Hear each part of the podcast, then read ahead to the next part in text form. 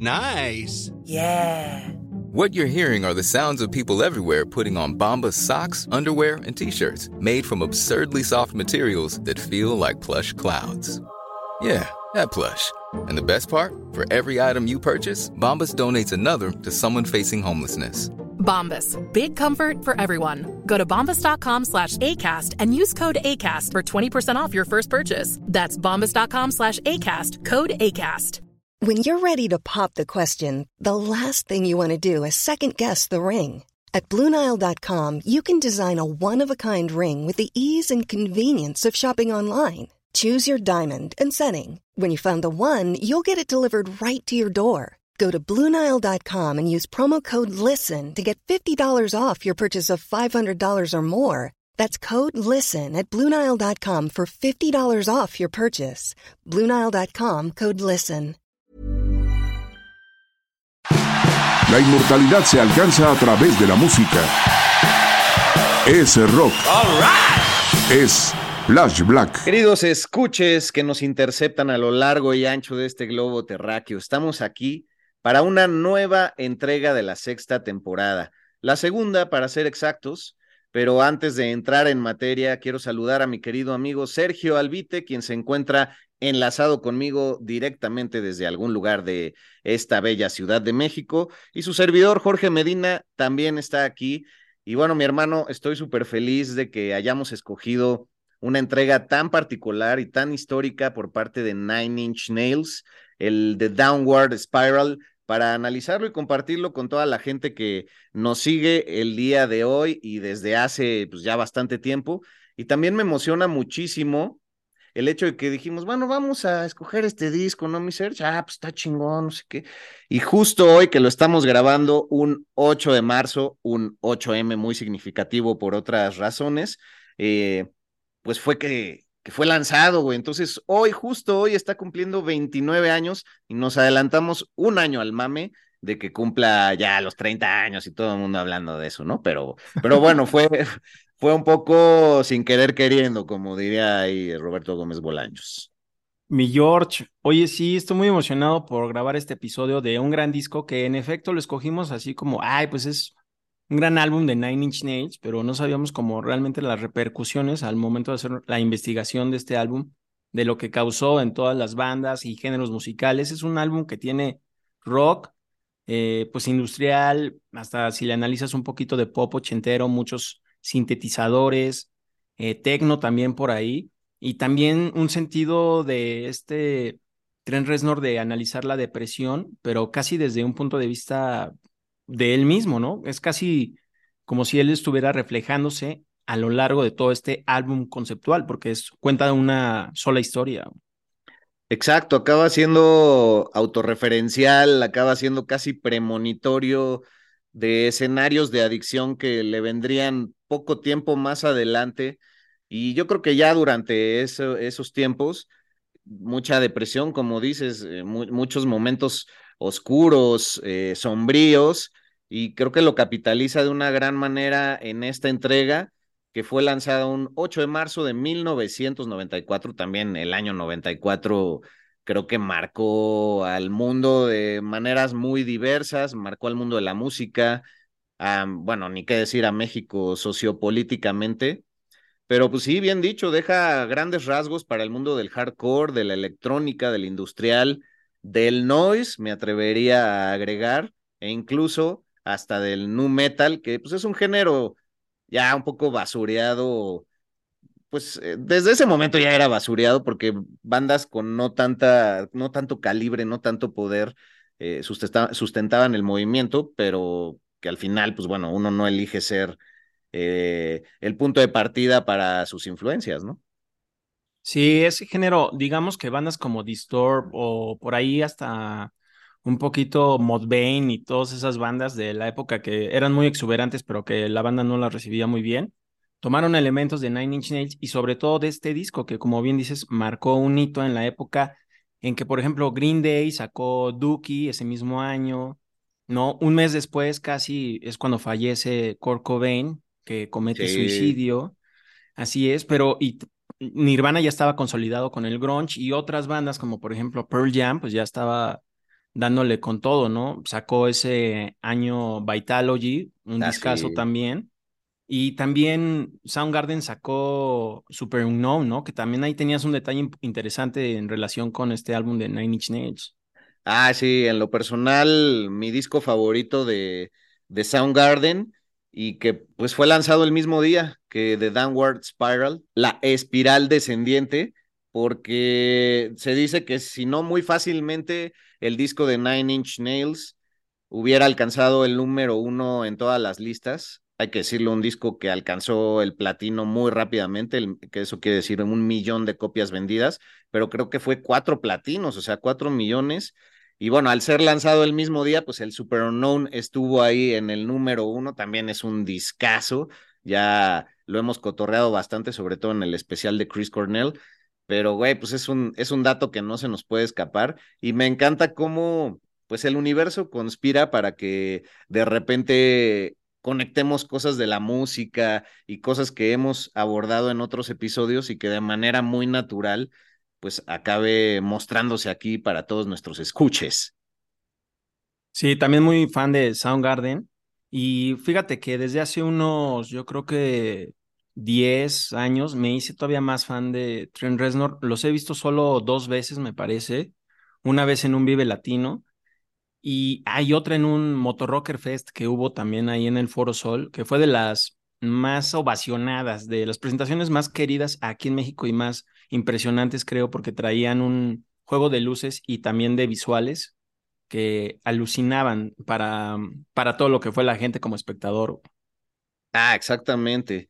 También estuve en ese motorrocker, en el Vive Latino, no, lamentablemente, pero sí tengo muy grabado ese motorrocker que además en el mismo line-up estaban los Flaming Lips, entonces fueron momentos pues épicos, casi casi irrepetibles y como dices, traían unos visuales bastante polémicos que de hecho algunos de ellos ya los habían eh, hecho entrar en pelea con MTV años antes, ya en las entregas de, de este que es que canal musical pues ya no, no son invitados y todo porque en una presentación pusieron una imagen de eh, el, el hijo George W. Bush, ¿no? Recordemos, pues ahí está toda la, la cadena de estos hombres, todo ese linaje de presidentes, expresidentes, y que bueno, hay muchas teorías de conspiración, porque el papá de este Bush eh, también fue director de la CIA, y por ahí hay ciertas sectas llamadas Skull and Bones, a las cuales pertenecieron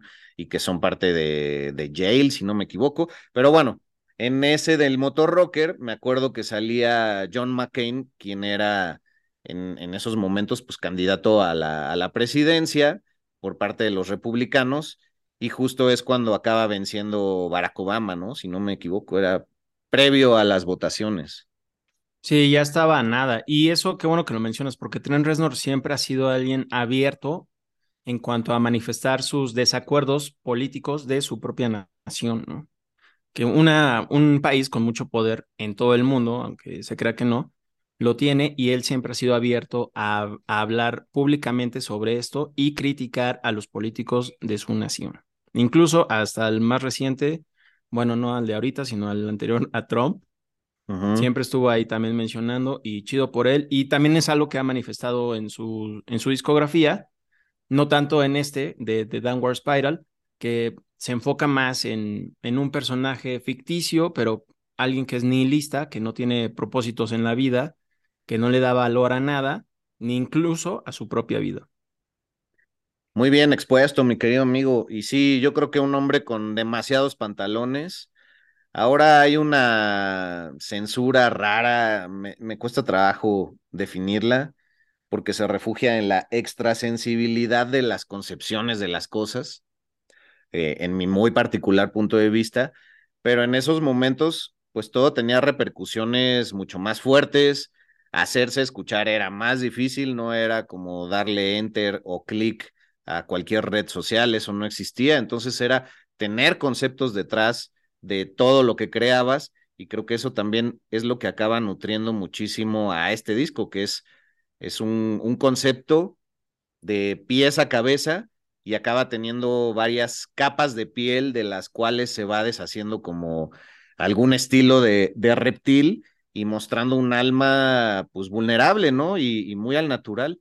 Entonces, si te parece, contextualicemos un poquito los antecedentes antes, valga la redundancia, de, de, que saliera este disco y de dónde venía este hombre llamado Trent Reznor, quien es originario de Cleveland, en Ohio, y que pues es una de esas personas las cuales ha tenido la inteligencia suficiente para nombrar como una banda a un proyecto que es casi meramente individual y que tuvo también la inteligencia para jalarse muy buenos músicos a lo largo del tiempo, pero siempre ha sido un proyecto solista que como decíamos en la entrega pasada de Sonidos y Noticias se llama Nine Inch Nails, nada que ver con esos este prótesis de uñas, las, ¿cómo se llama? La de jelly y la chingada, no, no, no, no son uñas, nails también quiere decir clavos, y se dice que, pues bueno, los clavos con los que sacrificaron, o perdón, crucificaron a Jesucristo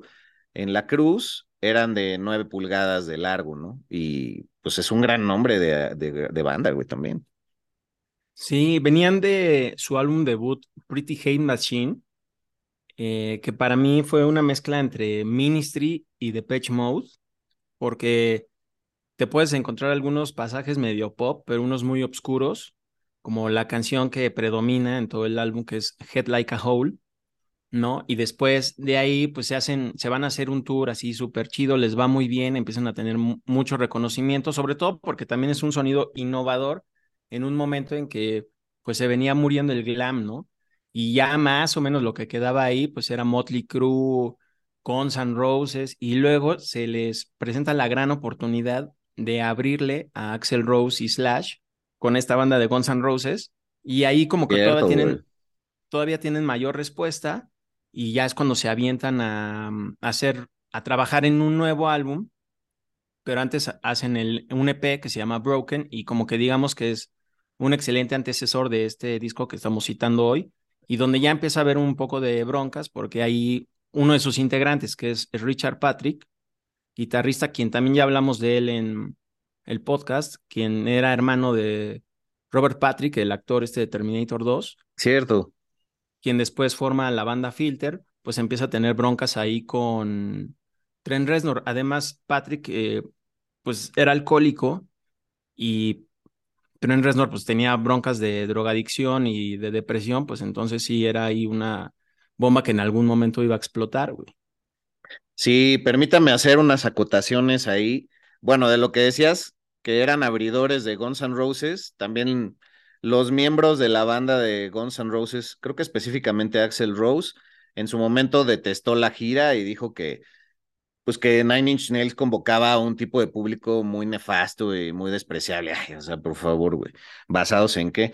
Obviamente, pues el caos que generaban en el escenario y todo este rollo como de violencia que podría a veces aterrizar en lo escatológico, eh, todo lo que es la inmundicia humana que se rechaza y ellos lo, lo volvieron un concepto, se solían agarrar a madrazos por la euforia de las presentaciones, eh, los cinco miembros de la banda y Trent Reznor. Está, por supuesto, la imagen mítica de Woodstock 94 que suben todos enlodados después de haberse dado en la madre eh, pues en una alberca de lodo, no sé qué haya sido, o si estaba lloviendo, no sé, pero, pero bueno, entonces Axel Rose nunca, nunca estuvo muy feliz con esa etapa en que estuvieron girando con Guns N' Roses. Y también hay que decir que, pues, Trent Reznor es un humano como cualquiera, originario de Cleveland, Ohio, y en su momento él empezó trabajando como janitor, o sea, de estas personas que se dedican a cuidar el aseo en las distintas eh, empresas, en, los lugares donde trabajan. Y era en un estudio que se llamaba Right Track Studios y se lo prestaban para que le moviera ya los fierros cuando todos se iban ya a descansar. Entonces ahí empieza esta fascinación, todo este gusto por moverle a todo tipo de máquinas, a la producción y pues por ser este gran multiinstrumentalista, porque él domina bastante los teclados, la guitarra, me gusta mucho el estilo como canta, por ejemplo, pero él siempre ha dicho que se ha sentido débil en la batería, aunque curiosamente para este disco, pues él hizo la única batería que hay, que es en la canción de, de Closer, ¿no? Pero volviendo un poco a lo que mencionabas de Ministry, güey, como llegó a pasar con nuestro querido Lemmy Kilmister, que era roadie de Jimi Hendrix, pues en el caso de Trent Reznor, fue roadie de Ministry, güey. Sí, una banda a la que él le atribuye mucha inspiración para que realmente Nine Inch Nails pudiera existir, se pudiera desarrollar y pudiera ser quienes son hoy. Además, pues ya se hizo muy amigo de Al Jurgensen, el frontman y pues creador de Ministry, que es como, digamos, tiene la misma posición que Trent Reznor en Ministry. Él se encarga de todo. Y pues ya después hicieron eh, giras juntos y aunque nunca ha sido tal cual que Nine Inch Nails sea como el headliner por encima de Ministry, digamos que esta banda de Reznor ya rebasó a Jorgensen y ahora siempre son como los más importantes en los carteles por encima de Ministry, ¿no? Pero siempre le ha, dado, le ha dado mucho crédito a Jorgensen y la presentación que hicieron en el Salón de la Fama, en Reznor le dijo directamente a Ministry, muchas gracias porque sin ustedes no hubiéramos podido existir y mantenernos hasta hoy como aquí, ¿no? Perfecto. Oye, pues ya vamos a la carnita de la gran polémica, la gran controversia de dónde y cómo fue grabada esta entrega de The Downward Spiral, que bueno, hay que decirlo para todos los morbosos, pues sí, fue grabado en una casa que tristemente fue escenario de un asesinato múltiple por parte de la llamada familia de Charles Manson, me parece que en 1969. Ya si más morbosos todavía quieren ir a buscarle, pues bueno, fue en el número 10.050 de la calle Cielo Drive de Beverly Hills. ese lugar en donde tristemente fue asesinada Sharon Tate, quien fuera en ese momento esposa del cineasta Roman Polanski y que además estaba embarazada, güey. Y bueno, pues en esa casa no estuvo nada más un ratito, se echó 18 meses grabando esta entrega, en la cual él, pues, no acabó muy feliz por lo que ha mencionado en su momento, pero bueno, no me voy a desviar. Esta casa que fue llamada Le Pig, podemos mencionar las múltiples ocasiones en que este rollo de pig o de los cerdos aparece, pero tristemente en esa casa nace a partir de que de la sangre de Sharon Tate, pues está inscrito en la puerta principal la palabra pig. Sí, además se mudó ahí en el 92 y graban ahí también el EP de Broken. Exacto. Y y ahí también se grabó el álbum de Marilyn Manson, Portrait of an American Family, con quien él hizo buenas migas y él... Que de hecho lleva el nombre de Marilyn Manson, pues el apellido de Manson por también Charles Manson, güey, este hombre que citamos en alguna ocasión en un TikTok, porque siempre quiso ser rockero y demás, no encontró la fama. De hecho, en canciones de Guns N' Roses hay partes de la lírica de, de Charles Manson, como ya lo hemos mencionado por ahí pero bueno, nada más hacer esa acotación, ¿no? Que también tiene que ver el, el nombre ficticio de Marilyn Manson en esto. Sí, Reznor hace buenas migas en esa época con Marilyn Manson, se interesa por su música y a pesar de que este güey ya tenía productor en este álbum, le dice, bueno, pues no le hace yo, pues asisto en la coproducción, pues le entramos y pues grábatelo aquí, aquí va a estar chido. Y en esa casa que ya después cuando él acaba de hacer de Downward Spiral, se muda, pero existe esa controversia también de la hermana de Sharon Tate, que se saca de onda con Trent Reznor porque pues ella se pregunta, ¿por qué estás grabando ahí un disco eh, como pues enalteciendo a lo que pasó ahí, ¿no? Y se supone que lo confronta y Reznor por ahí dice que cambia de opinión, que, que llora, es lo que se dice, que llora y que pues cambia su perspectiva de lo, de lo que él estaba haciendo ahí. Sí, también en su momento negó saber que esa casa eh, había sido el escenario de tan crueles momentos de la historia de la humanidad, que él le parecía una casa muy a gusto, con un clima agradable, eh, con el bar más cercano a cinco minutos, que era importante para él en esos momentos, y que no sabía, y entonces ya cuando le recrimina a la hermana qué onda, pues como que le da culpa, pero no se va. Y la hermana justamente le dice, pues no seas oportunista, o sea, no quieras hacer negocio de esto y qué pedo. Y aparte no es como que le dijeron, sí, aquí te prestamos la casa, órale, pues es que nadie la quiere, ya o sea, aparte, ¿cómo no le va a haber advertido el que se la rentó? Que se la rentaban por una gran cantidad de dinero, es a lo que voy, por, se dice, 11 mil dólares al mes, que pues para estas épocas es incluso un montón de dinero y en esa un montón más. Para echarse 18 meses, no maps. Sí, año y medio. Bueno, y también eso, ¿no? Que este, lo que mencionabas de que él no sabía lo que había pasado ahí, cuando por ley te tienen que avisar lo que realmente aconteció, ¿no? Y por qué la están dando a un precio disque especial, aunque por lo que veo no la estaban dando a un precio más barato. Pero polémico, se muda y después de que ya abandona la casa, demuelen esa, esa propiedad, güey. Entonces ya no existe, quienes vayan ahí, pues solo verán ahí el lugar, pero no, no la construcción ni la estructura donde asesinaron a Sharon Tate, güey. Pues sí, amigo, entrando nuevamente en las polémicas de, pues estas casas que son medio creepy, que son rentadas para tales efectos. Creo que también lo comentamos en el Master of Reality, ¿no? Donde Black Sabbath grabó su disco y demás, tenía este, este tipo de vibra.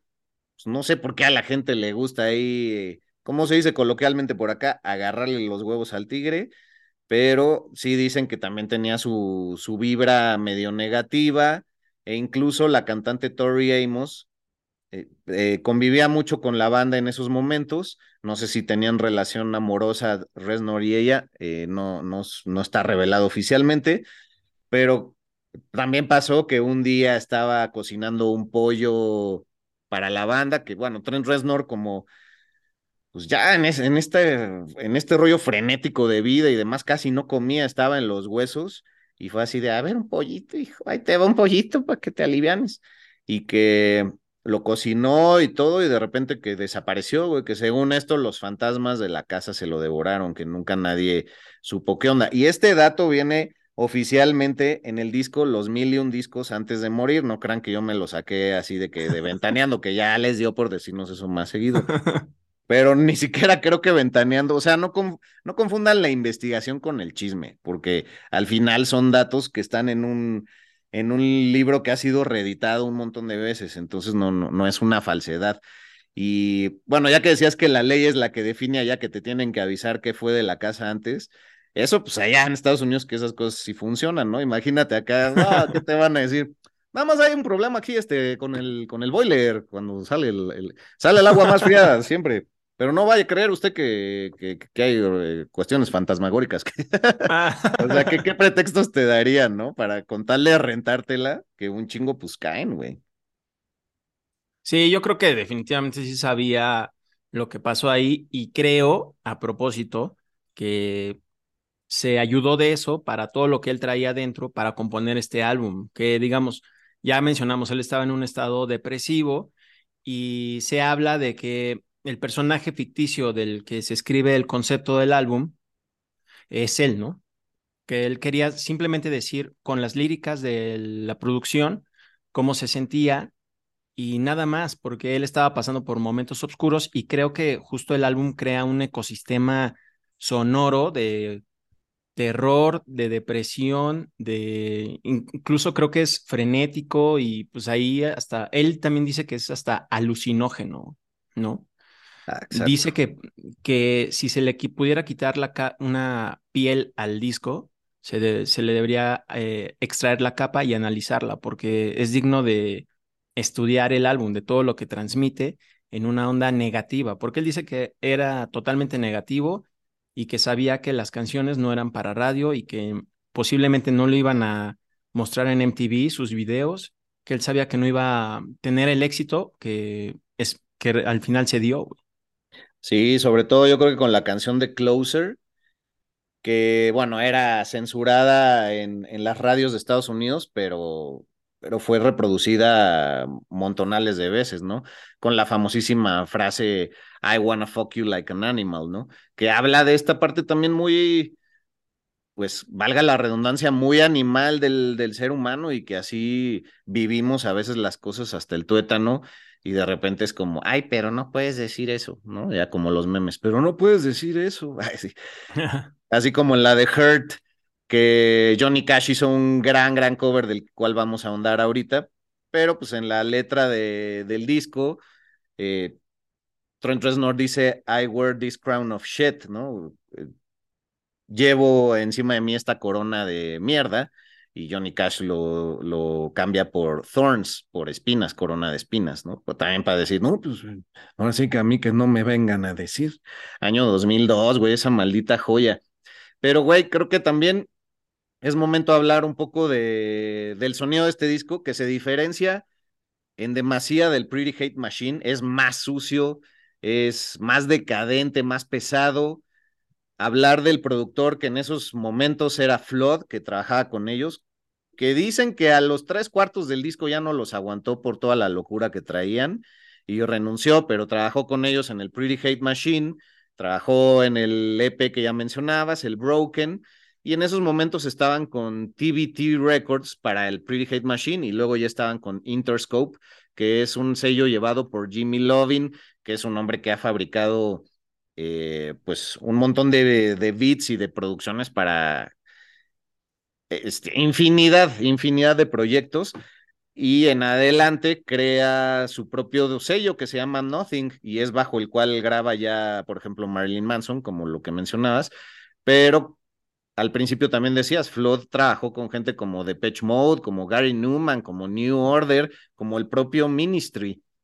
Y agarran como esta oscuridad que Depeche Mode traía en esos momentos y tratan de emularla, pero de una forma más, más pesada. Las secuencias de, de este disco, la, la suciedad, güey, es, es magnífica. Y además hay que decirlo, otro gran personaje que influencia la música de Trent Reznor para variar, ¿no? Como nuestra querida Suxy Sue o Susie Sue, eh, pues es Bowie, güey, con el disco de, de Low, que si nos vamos a su canción Breaking Glass, ahí se ve la influencia total que, llega a tener en, en los sonidos de, de esta entrega en donde este personaje del señor autodestructor o Mr. Self-Destruct, que es el el track también primero del disco, pues relata todas estas historias retorcidas que ya decías tú, ¿no? Este personaje que al final se acabó siendo un reflejo de la propia vida de Trent Reznor más de lo que él hubiera pensado. Fíjate que chido que mencionas ese álbum de David Bowie, Low. Él se inspira, Trent Reznor se inspira en este álbum y también en The Wall de Roger Waters. Eh, bueno, cuando David Bowie estaba grabando Low, él estaba en un periodo en el que lidiaba con su adicción a la cocaína y también se lidiaba con la mudanza que estaba haciendo de Los Ángeles a Berlín. Y bueno, de Low toma esta, también esta parte instrumental para crear pasajes sonoros muy de sintetizadores como los que hizo Brian Eno en esa producción de Bowie, ¿no? Y eso se aprecia, por ejemplo, en tracks como A Warm Place de este álbum de Nine Inch Nails, que para mí se me hace el, como el más bonito, el track más preciosista, por decirlo, el más positivo, que es casi todo instrumental, a pesar de que tiene algunas líneas ahí por ahí.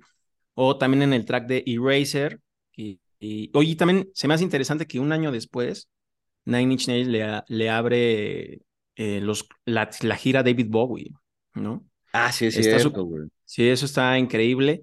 Y te decía, The Wall de Pink Floyd, pues, eh, bueno, sabemos que Roger Waters eh, compuso en su mayoría este álbum él lo que quería hacer con esta producción era poner un muro entre la banda y los fans, porque había tenido un altercado con, con un seguidor, así de irse a los golpes, y entonces Waters exploraba en ese disco pues lo que le inspiró, ¿no? Que era el aislamiento y el horror, y de ahí toma a Trent Reznor esa inspiración porque dice que parecía que The Wall había sido casi compuesto exactamente para él y ya, ¿no? y toma este concepto de la frustración, la alienación y, construye un álbum conceptual que ya termina siendo The Downward Spiral, eh, como enfocado en un hombre autodestructivo, que en este caso es él, que de ahí se da mucho esta relación entre Pink Floyd, David Bowie y Nine Inch Nails, ¿no? Wow, qué, qué bonita cadena de eventos musicales y ahí se ve cómo uno no puede pues renunciar o denostar lo que en el pasado sucedió para decir, pues eh, fueron influencia para mi trabajo, ¿no? O sea, quizá uno escuchándolo difícilmente llegaría a decir exactamente de qué álbumes y de qué discos y de qué conceptos, pero creo que lo, lo explicaste de muy bella manera y, bueno, además de, de todo este universo que se vio influenciado por Ministry y por la banda canadiense Skinny Poppy, que, que tiene un montón de este sonido. Y ya que mencionabas esa etapa en la carrera de Bowie, pues también hay un sampleo bien bonito de Night Clubbing, la canción que viene en el mítico disco de Idiot por parte de Iggy Pop, ya en su faceta solista, que la usan en Closer, güey, y que pues es curiosamente una etapa en el tiempo donde también Iggy Pop se estaba enfrentando a sus propios demonios, regresaba como en esta cuestión de, de la rehabilitación y tenía una relación súper cercana con David Bowie y con Lou Reed en esos momentos, ¿no? Entonces era ese triángulo de la creación súper, súper interesante.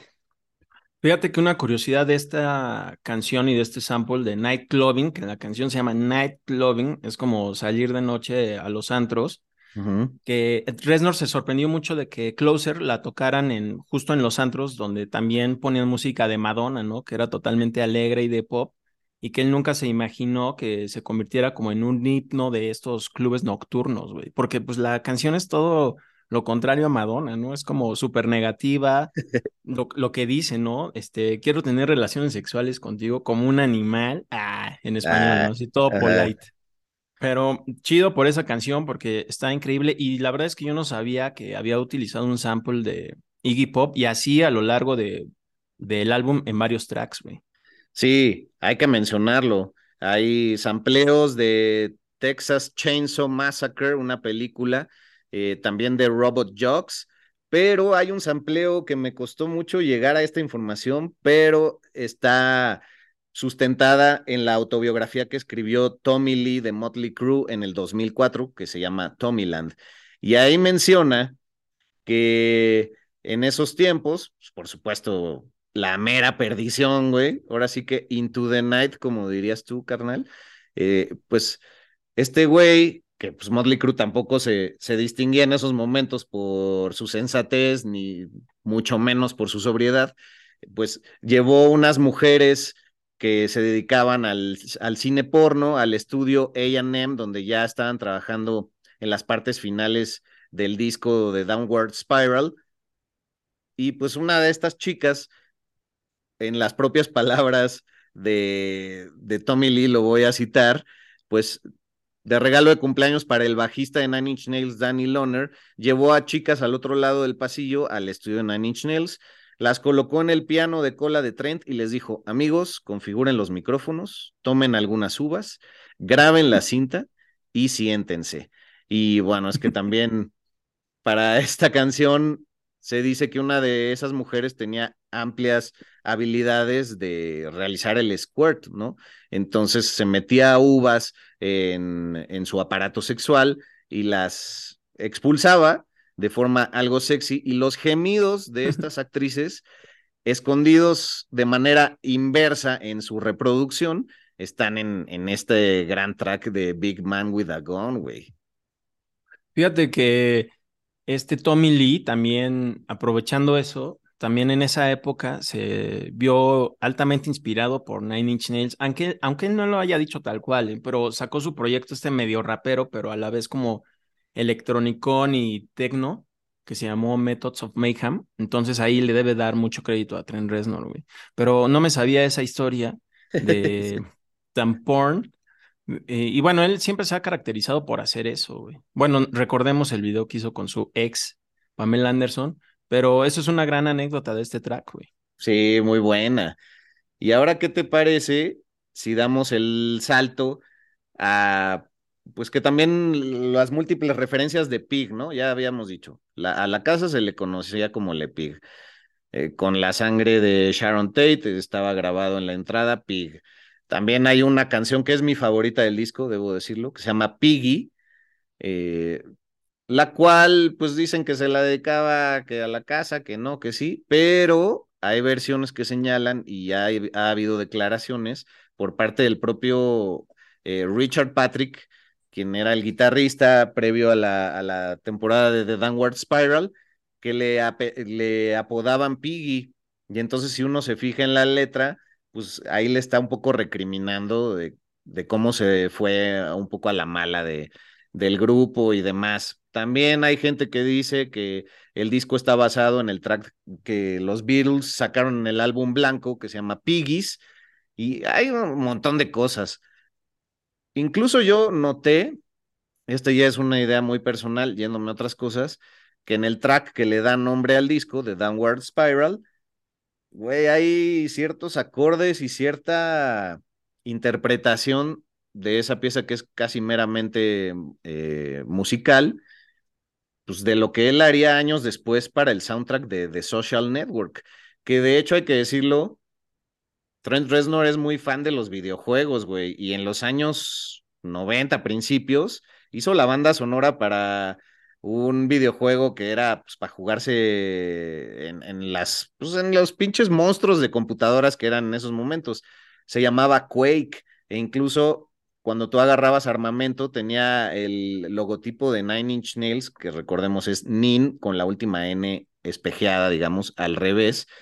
Y, y, güey, pues era de, como de los creadores del Doom, este juego. Entonces es otra de las joyas ahí. Y digamos que las bandas sonoras también eran algo habitual en él. Fíjate, ya desde ahí empezaba a entrarle a las bandas sonoras que lo llevó incluso hasta ganarse un Oscar, güey. Sí, y ya desde esa época, muy importante este dato, usó por primera vez el Pro Tools en una Macintosh, güey, haciendo todas estas capas, por eso es un disco hermoso en esta cuestión de los layers, ¿no? Por, por decirlo en inglés, pero todas las capas, todas las pieles que, que, que lleva, y bueno, fue de las primeras veces que alguien usó el Pro Tools para, para armarse un disco y de qué calidad. Y me parece que un disco que envejece con muchísima gracia y que no, no tiene desperdicio en la actualidad, sigue sonando muy fresco. Sí, incluso también con el arte, lo hizo Russell Mills, un artista que trabajaba como de manera muy abstracta, con materiales también muy raros, porque la portada de por sí es como sucia y toda asquerosa y cosa que si bien no te causa repulsión, sí te da un poco de distancia, así como, oh, ¿qué es eso? Porque usó también hasta insectos como aplastados en el arte de esta producción y otros materiales ahí bastante bizarros, güey. algunas sustancias por ahí también, ¿no? Habías visto. Sí, güey. Justo hace el artwork o la portada de este disco con Russell Mills, que es un artista británico que también ha trabajado con Brian Eno, con los Cocteau Twins, eh, con Peter Gabriel, güey, y que sí, en su momento tenía acrílico, aceites, eh, metales oxidados, sangre del propio artista en, en esta pieza, cera, eh, tenía vendas, vendas de, usadas de cirugía, los insectos que ya decías, así como nuestras queridas culturas prehispánicas lo hacían, pues güey, ahí están machacados. Y uno al ver la portada no se imaginaría pues toda la hermosura que hay detrás en el concepto, pero por eso creo que es un disco tan, tan completo y lleno de anécdotas, cabrón. Hiring for your small business? If you're not looking for professionals on LinkedIn, you're looking in the wrong place. That's like looking for your car keys in a fish tank. LinkedIn helps you hire professionals you can't find anywhere else, even those who aren't actively searching for a new job but might be open to the perfect role. In a given month, over 70% of LinkedIn users don't even visit other leading job sites. So start looking in the right place. With LinkedIn, you can hire professionals like a professional. Post your free job on linkedin.com slash people today. Hey, Dave. Yeah, Randy. Since we founded Bombus, we've always said our socks, underwear, and T-shirts are super soft. Any new ideas? Maybe sublimely soft. Or disgustingly cozy. Wait, what? I got it. Bombus. Absurdly comfortable essentials for yourself and for those facing homelessness. Because one purchased equals one donated. Wow, did we just write an ad? Yes. Bombas. Big comfort for everyone. Go to bombas.com slash ACAST and use code ACAST for 20% off your first purchase.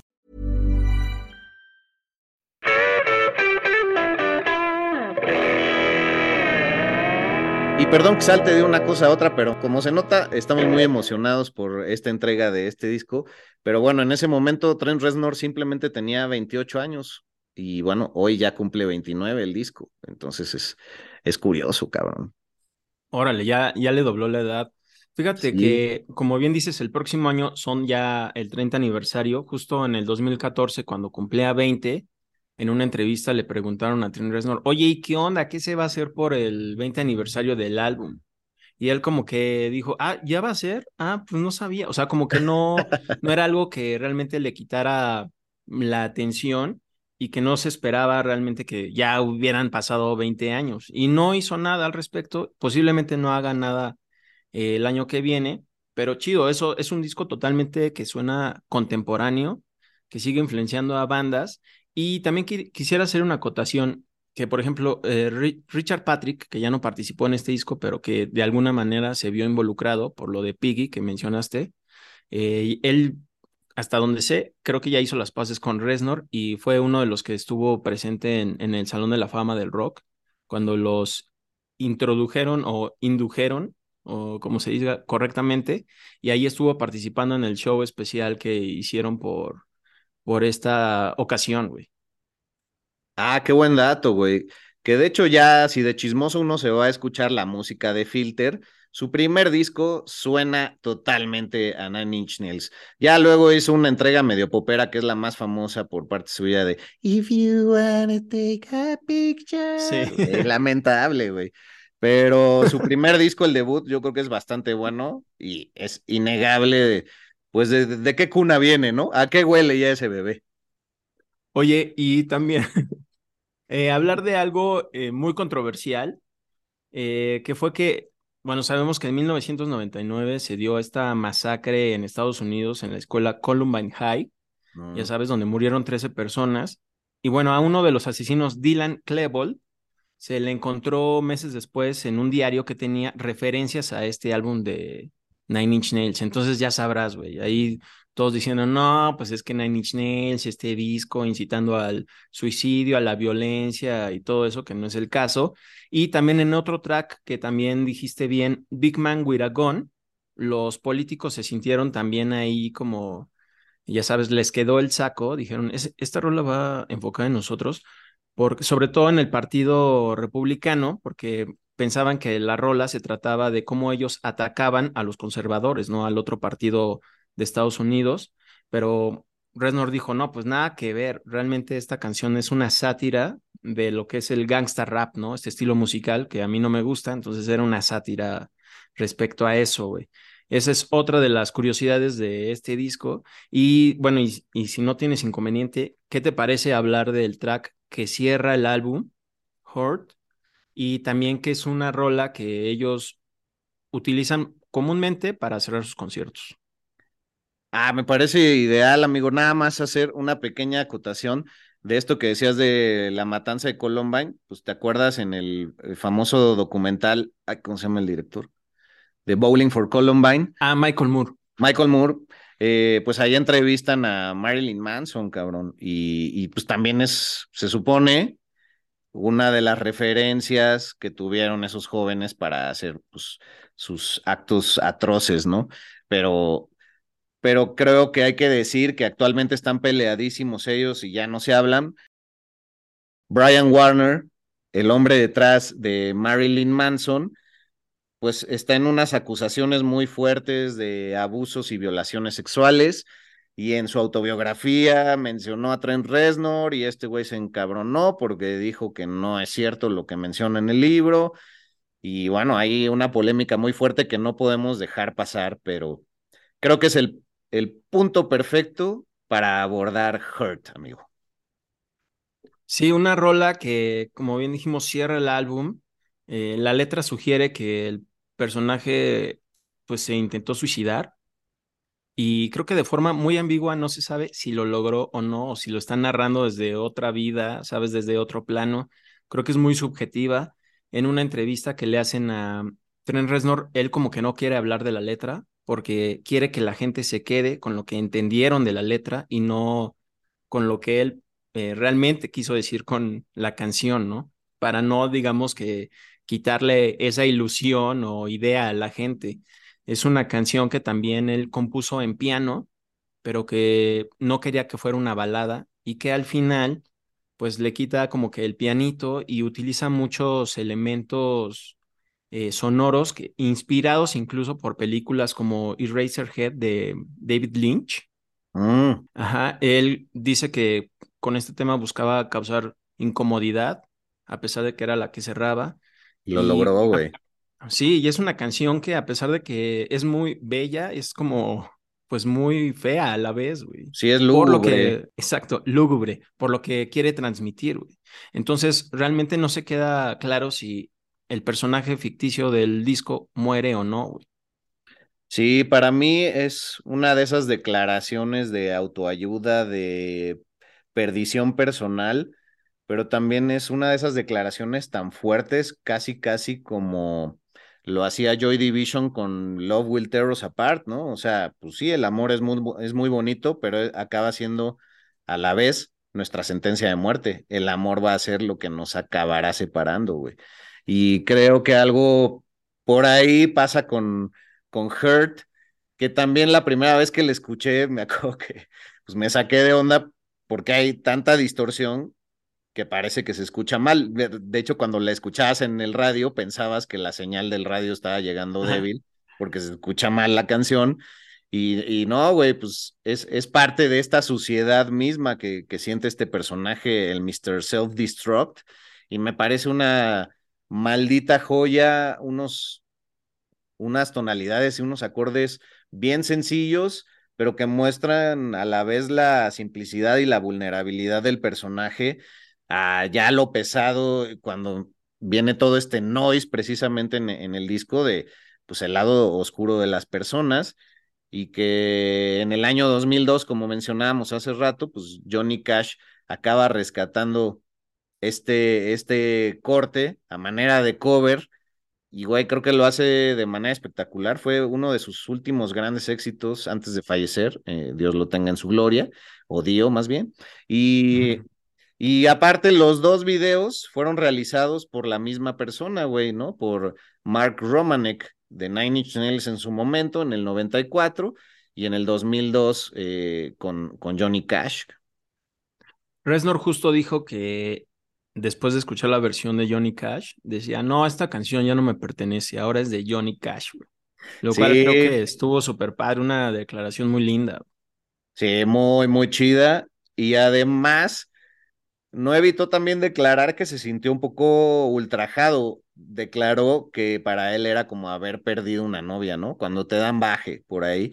Y, y güey, pues, pues sí, pero qué, qué chido que tuvo, como tú dices, la, la simplicidad, eh, la humildad de aceptar que la entrega de Johnny Cash, pues fue, fue superior. Oye, pues muy chido, amigo. La verdad no sé si te gustaría ir cerrando este gran episodio con conclusiones personales que tengamos del álbum, sobre todo que Reznor dijo que esperaba que este disco le sirviera a las personas a no sentirse solas y con su sufrimiento y que también esperaban que dijeran, ah, o sea, sí hay alguien más que se siente como yo, ¿no? Que en este caso era como, como Reznor. Y bueno, también es una producción que vendió 3.7 millones de copias en solo Estados Unidos, al menos hasta octubre de 2022. Él dijo, "Eh, hice un disco a pequeña escala, personal, potencialmente horrible, que refleja cómo me siento. Y dijo que estas cosas horribles eran las que, pues, no le quieres contar a tu mamá o a tu pareja, ni a tus ami- amigos, ¿no? Y que, pero que tampoco se trataba de un servicio público. Es lo que sentí. Así es lo que le dijo al medio internacional Kerrang. Ay, pues, pues muy atinado, güey. Oye, y algo también importante y relevante que el guitarrista de King Crimson, Adrian Bellew, que también produjo a nuestra Santa Sabina, estuvo presente en el álbum, eh, participó sobre todo en el track que abre el disco que mencionabas, Mr. Self-Destruct. También estuvo Stephen Perkins, baterista de James Addiction. Y también ahí Chris Brenna, que, bueno, digamos que ya se mantuvo como baterista de buen tiempo en Nine Inch Nails, por ahí del 97, creo que fue cuando ya se salió. Ah, exactamente. Muy importante apuntarlo porque además, pues en el Lollapalooza estuvieron ahí girando con él y, y bueno, hay declaraciones muy polémicas de que en ese festival medio que fueron la banda un poco oveja negra. Una cosa es ser chavo ruco y otra chavo rocker. Rock por siempre Se ha empapado de muchas de mis opiniones personales y reflexiones esta entrega, gracias al cielo, y ahí quedan. Pero sí, es, es, es una producción que se vuelve pues con múltiples significados para cada etapa de vida. Digo, Trent Reznor ahora tiene ya casi 57 años, me encantaría saber cómo revisita esta entrega, cómo la entiende. Me encantaría que hiciera una gira, güey, por el aniversario de este disco. Fue un artista que por mucho tiempo, como decíamos, era en solitario, un solista bajo el nombre de una banda. Desde el 2016 ya no es así, conjuntándose con Atticus Ross, pero por lo mismo, pues pueden unir ahí, ahí fuerzas. Y, me parece también muy rescatable, pues que su talento lo vaya poniendo en, en, distintas capas en esta entrega, que si uno lo escucha no te imaginarías todo el trabajo que hay detrás, toda la improvisación que hay, porque hay que decirlo, muchas cosas salieron espontáneas en la grabación, eran improvisadas, quedaron así, y es una excelente manera de motivar a los creadores del mundo a decir, güey, si tú tienes algo que decir, no importa el pinche cómo, hazlo.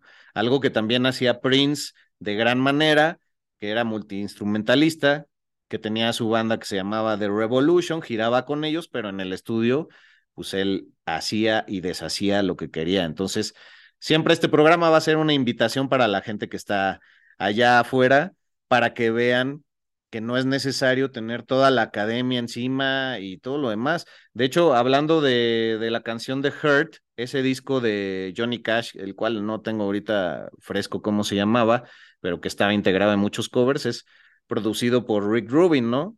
El quien ya ahorita es casi, casi tomado como un gurú con su matita larga y su, y su barbota y lo invitan a hablar desde la meditación y de los discos, pero a lo que voy es que él no sabe nada de música, no sabe leer música y del puro instinto, cuántas creaciones no ha hecho. O sea, ese es un hombre que amerita un programa por, por sí solo, ¿no? ¿Qué, qué colaboraciones no ha realizado? Tiene un oído y una sensibilidad muy especial y yo me quedo con eso. Así es como le entro a la música desde que he podido encontrar estos ángulos gracias a nuestro trabajo, amigo, y gracias a, Flash Black. Oye, sí, y también retomando un poquito eso que dices de que pues Trent Reznor es alguien como nosotros, alguien que también se frustra, que también se deprime, la pasa mal, güey, pero pues hace también lo que le gusta y eso puede rendir muchos frutos, entonces quienes están allá afuera eh, no se bajoneen cuando están tristes, o sea, pueden continuar así, pero a la vez pueden seguir creando lo que les gusta hacer y disfrutarlo, güey. Claro, y pensar, esto también pasará así como en lo malo, pues en lo bueno, y te ayuda a valorar lo bueno más chido, porque dices, ah, güey, qué chingón me la estoy pasando, va a pasar, hay que disfrutarlo, hay que exprimirlo al máximo. Pues creo que así podemos cerrar esta bellísima entrega, segundo capítulo de sexta temporada, amigo, no sin antes dar nuestras redes. Search está en Instagram como arroba albuitre con V, su servidor como arroba medinaudio en Twitter e Instagram. En TikTok estoy como Lupi George con doble L y Che al final. Y este, bueno, nuestros medios de Flashback, arroba FlashBlackPod para Twitter, para Instagram, arroba FlashBlackPodcast para TikTok. Y esperamos pues sus reflexiones también a partir de lo que nosotros generamos ahorita con esta entrega, ¿no, amigo? Así es, escríbanos y estaremos muy gustosos de leerlos, güey. Muchas gracias por estar aquí. Un abrazo hasta allá, un abrazo a todos, todos los que nos han escuchado y sigan disfrutando de las joyas del pasado porque siempre tienen mensajes muy puntuales para el presente. El ADN del rock está en Flash Black. Hi, I'm Daniel, founder of Pretty Litter. Did you know cats tend to hide symptoms of sickness and pain? I learned this the hard way after losing my cat, Gingy. So I created Pretty Litter, a health monitoring litter that helps detect early signs of illness by changing colors, saving you money and potentially your cat's life. Pretty Litter is veterinarian developed, and it's the easiest way to keep tabs on your fur baby's health right at home. Go to prettylitter.com and use code ACAST for 20% off your first order and a free cat toy. Terms and conditions apply. See site for details.